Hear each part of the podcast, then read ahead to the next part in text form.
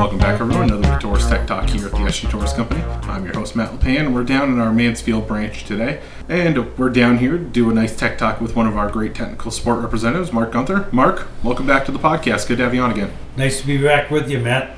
Today, Mark, we're going to be going over the importance of getting a heat load calculation in a home for really any system that you're putting into a home. Let's start with the very basic overview of it. Why is getting heat load calculation so important when you're putting a new system into a home? Well, whether you're designing a brand new system for a new home or you're retrofitting to an old system, two things. It gives the customer confidence that you know what you're doing and you're sizing their house correctly. And you're sizing it not in a general sense, but you're sizing it to that house specifically. So it gives the customer a little, uh, you know, a sense that the way this guy really knows what he's doing or girl really knows what they're doing. And not only that, it gives the contractor confidence that what they're putting in is exactly what the customer needs. For those out there who, you know, I I know this is probably repeating old information for folks, but what exactly is the process of getting heat load calculation?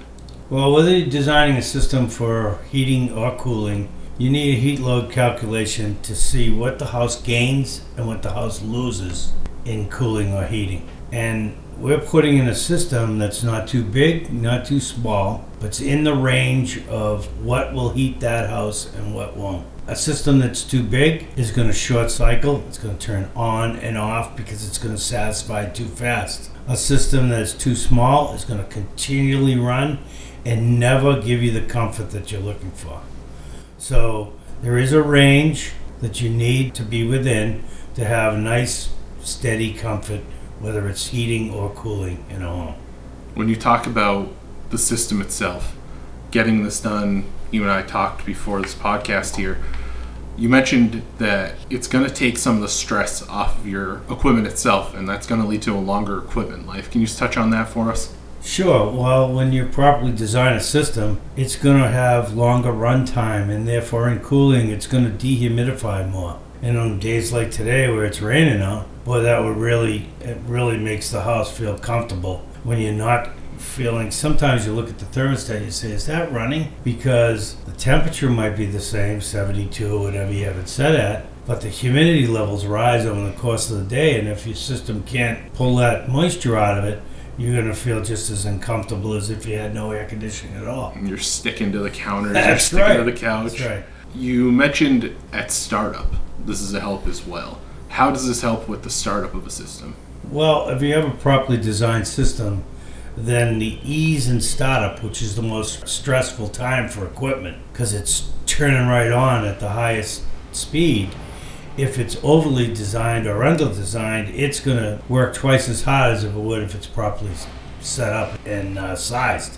You want the ease and startup for any piece of equipment that you put in, whether it's heating or cooling. This can be done in both residential and commercial applications, correct? both residential and commercial should have a properly designed heat load calc to size the equipment.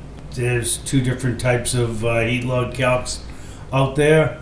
There's the manual J for mostly residential, and commercial you use a manual S sometimes on designing that. Both are going to give you a very good, accurate reading of what your space is going to use for heating and cooling. In the commercial space, how does getting this, the, the manual S, how does getting that help not only the contractor in terms of getting more jobs because in the commercial world we know a lot of it is so much based on word of mouth but in the commercial application for your customer how does it help to get this when you're looking at these massive buildings that might have open areas you know they have a cubicle area in one area but then a bunch of small offices how does getting this load calculation correct help the end user Well, by doing a heat load calculation on a commercial space, you can actually give the uh, homeowner or building owner, maybe you give them a couple of options of different systems for different uses in that space.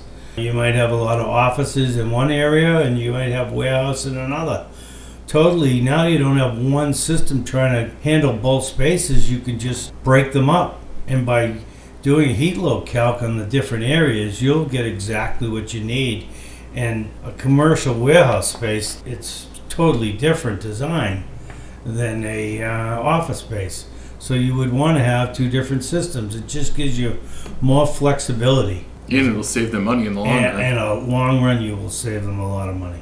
Can a heat load calculation be done for ductless applications? We talk a lot on the podcast about getting ductless applications done. Oh, it absolutely should be, and it's going to make sure your design is is what it should be. It's not oversizing the system. It's not undersizing the system. It's going to deliver the correct amount of airflow and BTUs to the space.